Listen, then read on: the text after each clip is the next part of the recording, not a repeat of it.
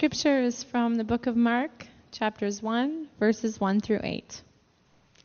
The beginning of the good news about Jesus, the Messiah, the Son of God, as it is written in Isaiah the prophet I will send my messenger ahead of you, who will prepare your way.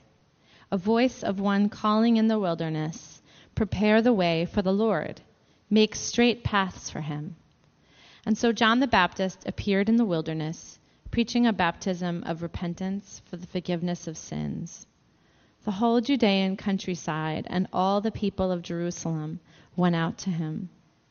Confessing their sins, they were baptized by him in the Jordan River. John wore clothing made of camel's hair with a leather belt around his waist, and he ate locusts and wild honey. And this was his message After me comes the one more powerful than I the straps of whose sandals I am not worthy to stoop down and untie. I baptize you with water, but he will baptize you with the Holy Spirit. This is the word of God. Thank you, Katie. The Gospel of Mark. Um, through self examination, I've realized that I've become subject to preacher's disease which is to preach the parts of the Bible that I am currently interested in or reading books about, or through a quirk, I happen to be following some kind of rabbit trail. Um, but not really preaching the basics. I've been preaching about faith and prayer and spiritual warfare, and I've been assuming a basic knowledge about Jesus, his life, his ministry, everything he did. Um, and that's not necessarily true. There's been a huge turnover at our church, as you know. And so, back to basics. You don't get much more basic than the gospel. The gospels, four of them. What are the gospels? They're really a set of anecdotes. Jesus is, in addition to his teaching and to his miracles, in addition to going to the cross, he built a church. He left behind the apostles. And their early witness to him is what became the Gospels. They traveled with him, they stayed with him, they ate with him, they listened to him, they were taught by him, they watched him for three years. And the Gospels are a series of anecdotes, a series of stories. When people asked the apostles about Jesus, they started talking about him. And as the apostles got older, those um, things that were said, the public witnesses, some had been written down, some hadn't, they were collected together. And so when we look at the Gospels, we're looking at the closest eyewitness accounts of Jesus. He didn't write anything himself, he left it to his church and to his, his apostles. And of the four Gospels, Matthew, Mark, Luke, and John, Mark is the most direct the most uh, vivid of the witnesses. The Gospels themselves don't bear the name of who wrote them, but the Gospel of Mark, an early tradition associates it with Peter. And it certainly bears the hallmarks of Peter. He was an illiterate fisherman. The Gospel of Mark is written in the simplest English in the Bible, and this, the simplest Greek in the Bible. And he doesn't write with any particular flair or style.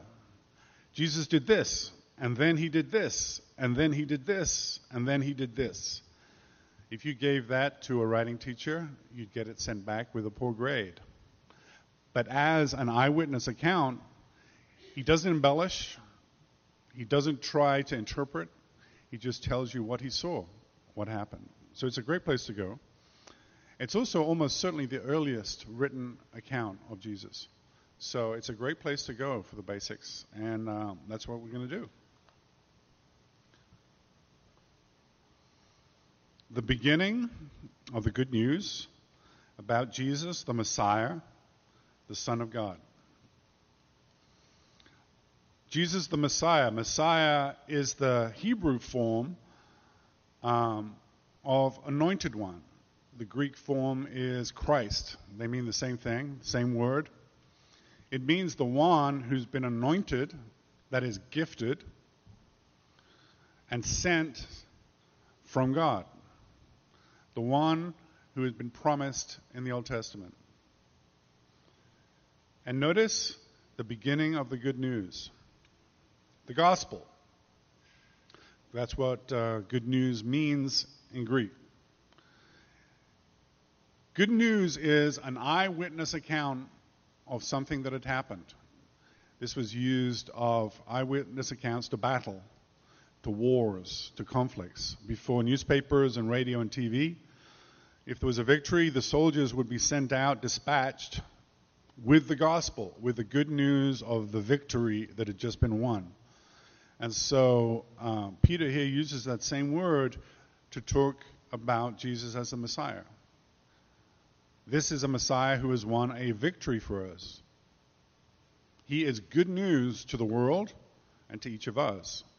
And so, as we go through the gospel, as you read the gospel, you should be always asking the question why is this good news for me? Where is the good news in this story, these events, for me personally, not just in general? As it is written in Isaiah the prophet, I will send my messenger ahead of you who will prepare your way. He's talking about John the Baptist. But note, this is a quote from the Old Testament, from the book of Malachi, the last book in the Old Testament. If you, if you look at your Old Testament, it's the last book, it's a short book. And it was the last time that God spoke to his people, to Israel. There are 400 years between Malachi and the Gospel of Mark. The people of Israel had experienced this terrible silence. The God that they had heard about growing up, the God that had created Israel, that had saved the people, the one who was supposed to dwell in the temple above the Ark of the Covenant, the Shekinah glory, well, that Shekinah glory had departed. And God had been silent. There had been no prophets. There had been no prophecy. There had been no word for 400 years. Imagine. Longer than America has been around. The people were hungry. The people were filled with doubts. The people were lost. And so Peter here is saying that silence is ended. But also, the one who speaks is the one who spoke to you long ago. A voice of one calling in the wilderness Prepare the way for the Lord, make straight paths for him. Peter's quoting Isaiah here. And notice what he's saying a voice of one calling in the wilderness. To Israel, that notion of wilderness would be a potent image. If you go to the Old Testament and you read the story of how God saved Israel, He took them out of slavery into the wilderness. He sustained them there. He spoke to them. He led them daily. By day, he was a pillar of fire. By night, he was a column of, um, sorry, fire at night, smoke during the day. He was there with them all the time. When Israel thought about God, they thought about the one who had taken care of them in the wilderness. And so when John the Baptist shows up in the wilderness, that would resonate with the people. That's why he was, they were so responsive to him. For the Jewish people, the desert meant a time of connection, a time of God's presence, a time of unconditional faith because God sustained them in the desert every single day. And so John the Baptist appeared in the wilderness, preaching a baptism of repentance for the forgiveness of sins. Baptism of repentance. Repentance literally means turning around, turning back, changing course. When Israel hears this voice, when they hear from each other that God is speaking again, that He's out in the wilderness, they turn to Him. Remember, they come, out, uh, they come out of Jerusalem, they come out of their towns and villages.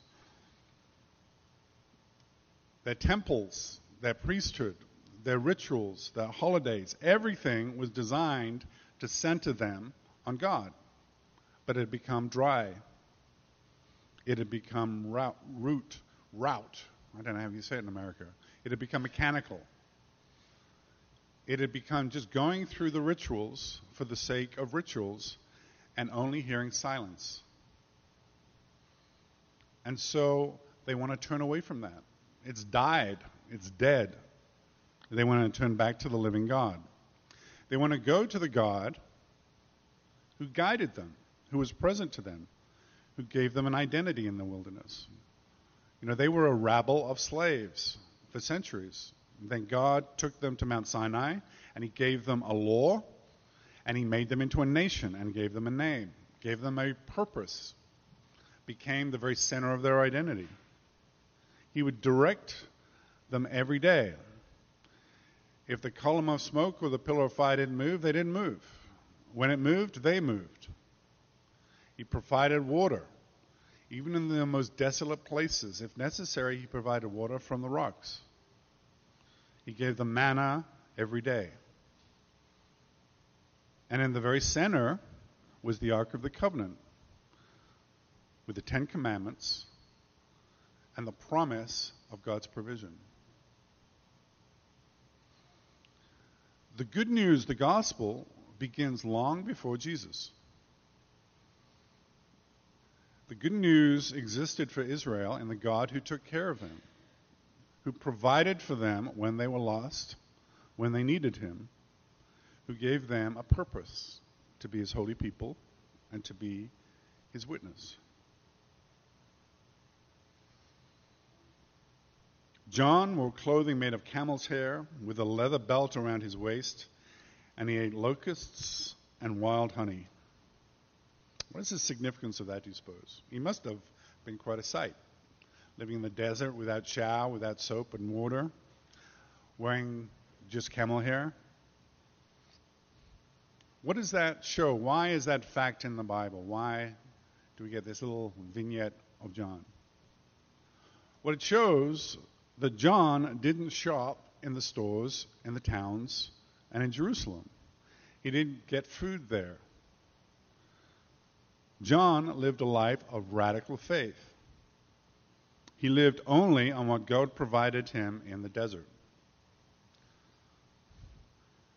His life was a witness to the fact that if you depend on God, He will take care of you that He is the only thing that you need.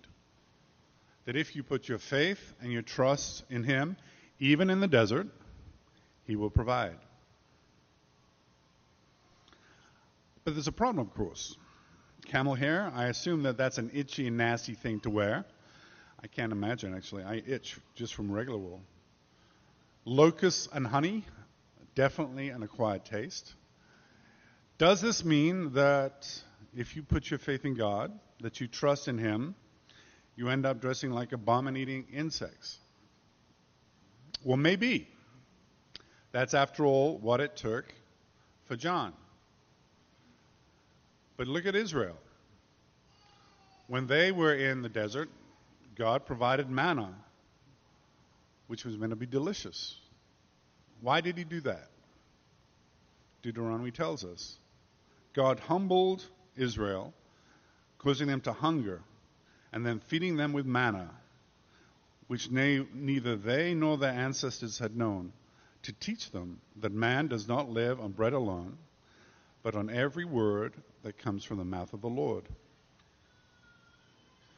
God will do whatever it takes, good or less than good, to get your attention, to teach you to trust Him to teach you how to put your faith in Him for provision. And He will always be there. That's the promise. Think of what these people were doing. The whole Judean countryside and all the people of Jerusalem went out to him, confessing their sins. They were baptized by him in the Jordan River. Why were they doing that? You know, these are not hippies. They're not party people who want to go out into the desert for a rave. This was a peasant culture. People lived hand to mouth. They were farmers, they were goat herds, they were fishermen, they were merchants. If they didn't work, they didn't eat. And yet they gave up the necessities of life to go out into the desert to hear John and be baptized. Why? Because ordinary life is not enough. They had lived through famines, through droughts, through storms, diseases, through wars, through oppression. Ordinary life they were familiar with, the struggle of ordinary life, the triumphs and challenges of ordinary life. Like we all are familiar with that. But it is not enough. They wanted to hear from their God again. They needed God's word back in their life. Man does not live on bread alone, but on every word that comes from the mouth of the Lord. Think about your own life, by the way.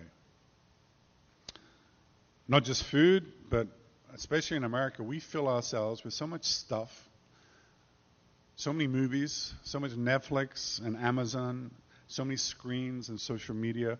We fill our time and our energy with stuff. And does it make us happy? You can ask that of yourself. I know personally, by the way, I'm feeling virtuous this year. I got rid of my TV and Netflix and Amazon because it was just too compulsive. I realized it was just sucking up so much oxygen in my life that could be better spared for other things. And it's amazing how much free time it, it spares, it, it, it frees up.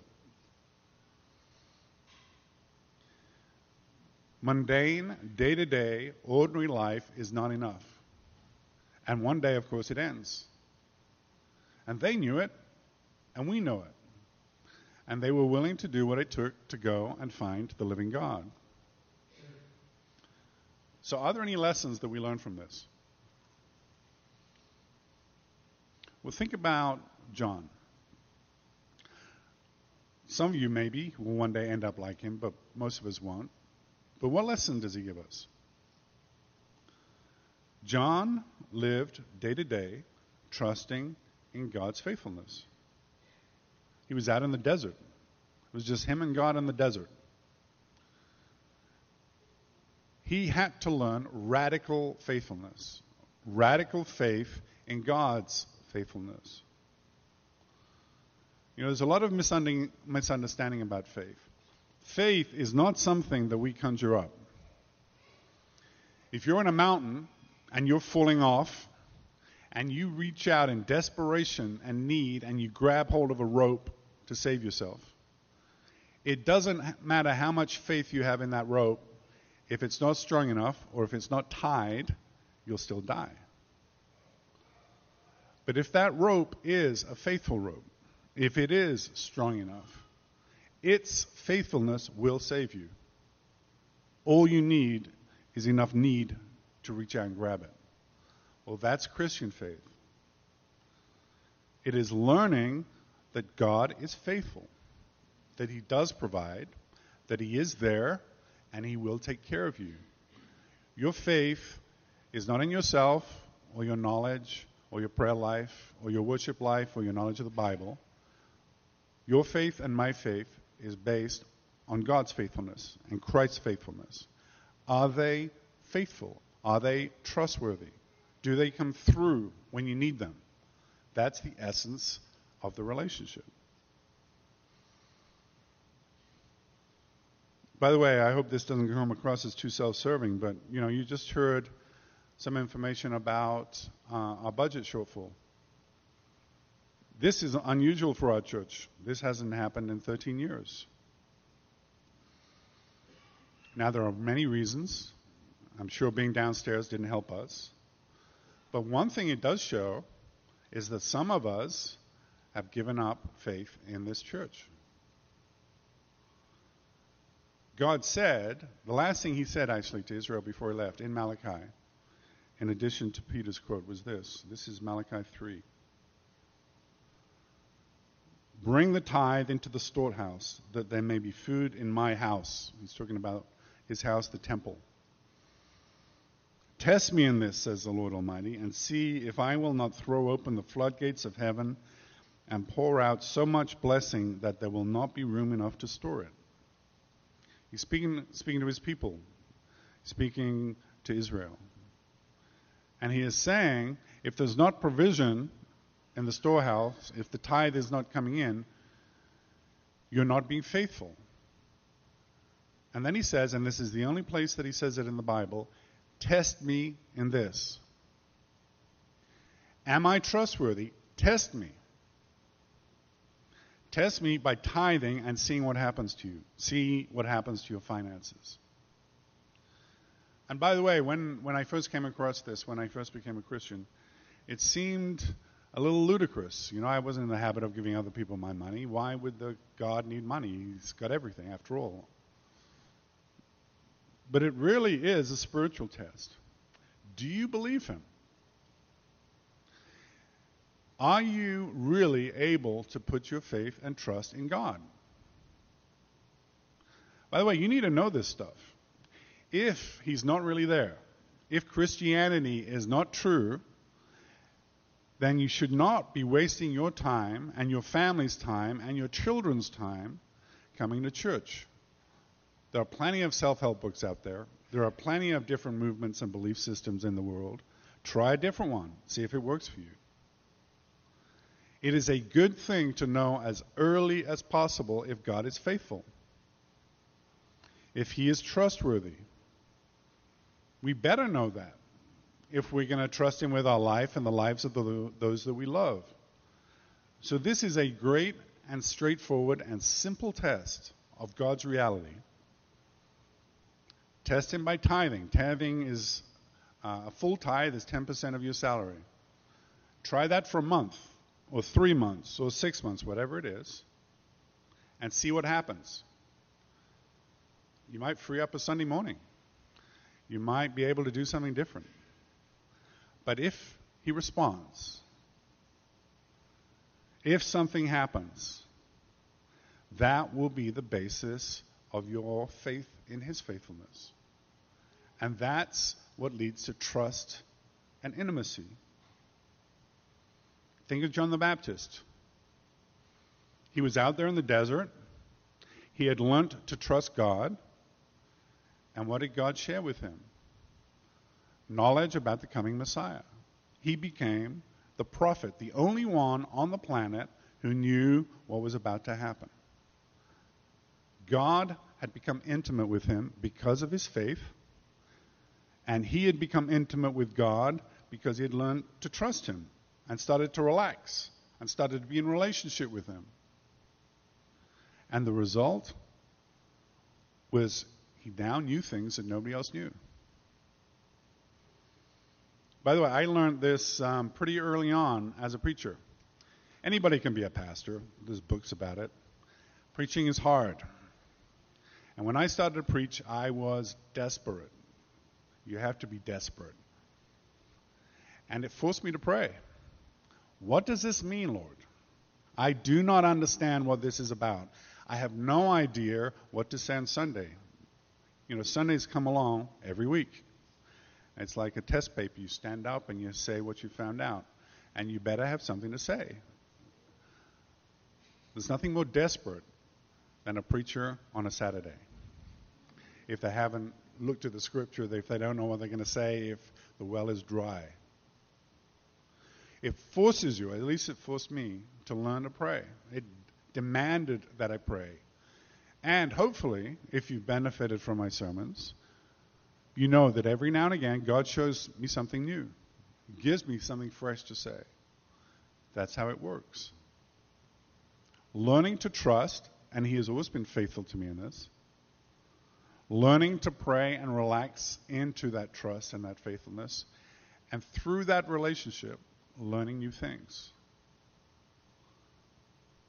Finding out what the Lord of the universe is up to. What He wants you what he wants his church to be about. Think of John the Baptist. He had a clear sense of his purpose and how to serve God because he had spent so much time depending on him. The knowledge that there is somebody out there who's got your back will transform your life. And this was his message. After me comes the one more powerful than I, the straps of whose sandals I am not worthy to stoop down and untie. The reality of Jesus, the Messiah, sent from God, who cares about you and me, who has a plan for us and provision for us, who's got a purpose for your life. I remember the first time I heard about Jesus. I was back in England. I was I can't remember exactly how old, about 12 or 13, something like that. And we were assigned two books our English class. One was uh, The Cross and the Switchblade by David Wilkerson, and the other was Run Baby Run by Nicky Cruz. And it was a sign reading, but I I just loved it. Uh, it's a story about David Wilkerson and how he goes into the uh, the gangs of Brooklyn and he brings the gospel to them. And m- most of us, and many of the boys especially, love the violence of it, love the blood and the guts of it, and uh, this unimaginable place called Brooklyn, and just how vicious it was. The most vicious one there, the most vicious gang member, the best fighter, was Nicky Cruz. And he was notorious when he entered a fight. He would pick up one of those mesh trash cans they used to have, and he would put it over his helmet, and he would have a bat or a chain, and he would lead the charge into the other people, slashing and clubbing anyone that got in his way. He was notorious. But then he met David Wilkerson. I, I was transformed by that book. There's a moment in the book where he becomes a Christian or thinks he's a Christian. He joins this new community that David Wilkerson began, which eventually became uh, Times Square Church. And he talks about the wonder of praying for things and things happening. They had no resources when they started this community. They were all outlaws, notorious. They'd only known the streets of Brooklyn growing up. They began to pray, and God gave them a space to meet, and God gave them the materials they needed. And things would just show up at the door. People would show up with a check when they needed to pay rent or to buy something, and food when they didn't have anything. And the wonder that Nicky has as this begins to happen, and he realizes this is real. God is real. He is listening to our prayers, and He's taking care of us. It was the first inkling I ever had that there was something beyond this world. Now, at the time, I didn't, I didn't run off and go and join a church. Um, I still thought that this was just crazy Americans of Brooklyn doing crazy American things. But I remember thinking the wonder that Nicky had. I would love to experience that. I'd love to know that there was something bigger than me, something more powerful, somebody, something that would take care of me in the world. And it all comes down to trust. Have you experienced Jesus taking care of you? Have you been in need and He's come through? It's all about faith. Sometimes extraordinary things out in the wilderness.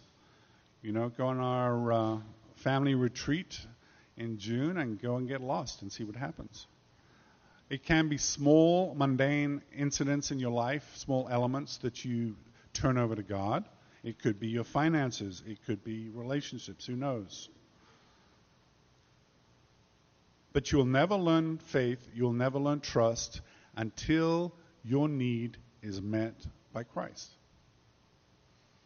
Let me end with this story. I read this uh, a few years ago in a sailing magazine. There was an old man, And uh, everyone knew him in town. He was a nice old man, but he had a quirk. Every day he would go down to the seafront and he'd feed the seagulls.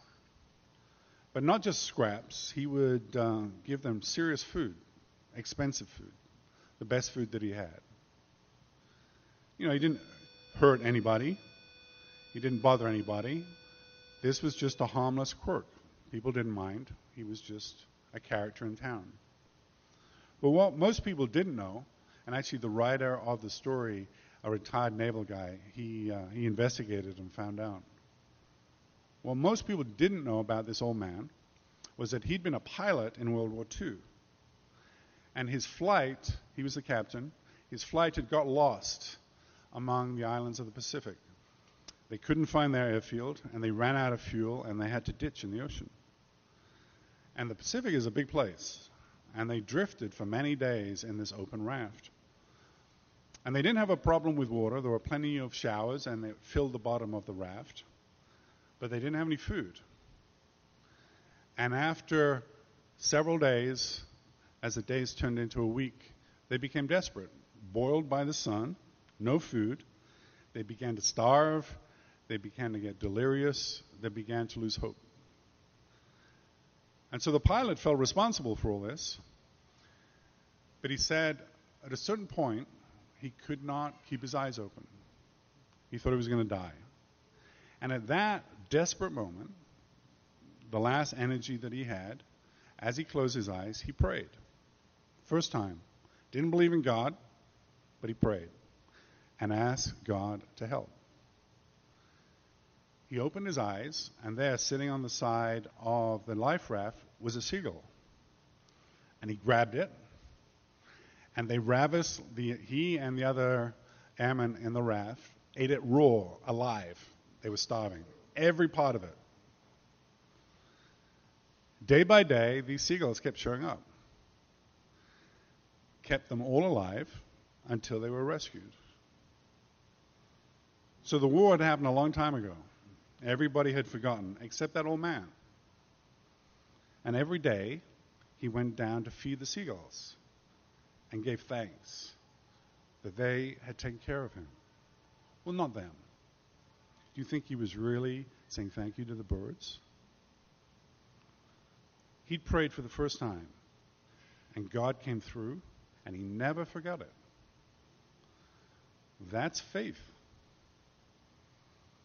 That's what putting your faith in God is all about. Trusting and knowing absolutely that He is faithful, that He is and will take care of you, that He's there. He seeks your best, and He wants you to thrive. And that's why Jesus is good news. He's the one that brings it. Let's pray together.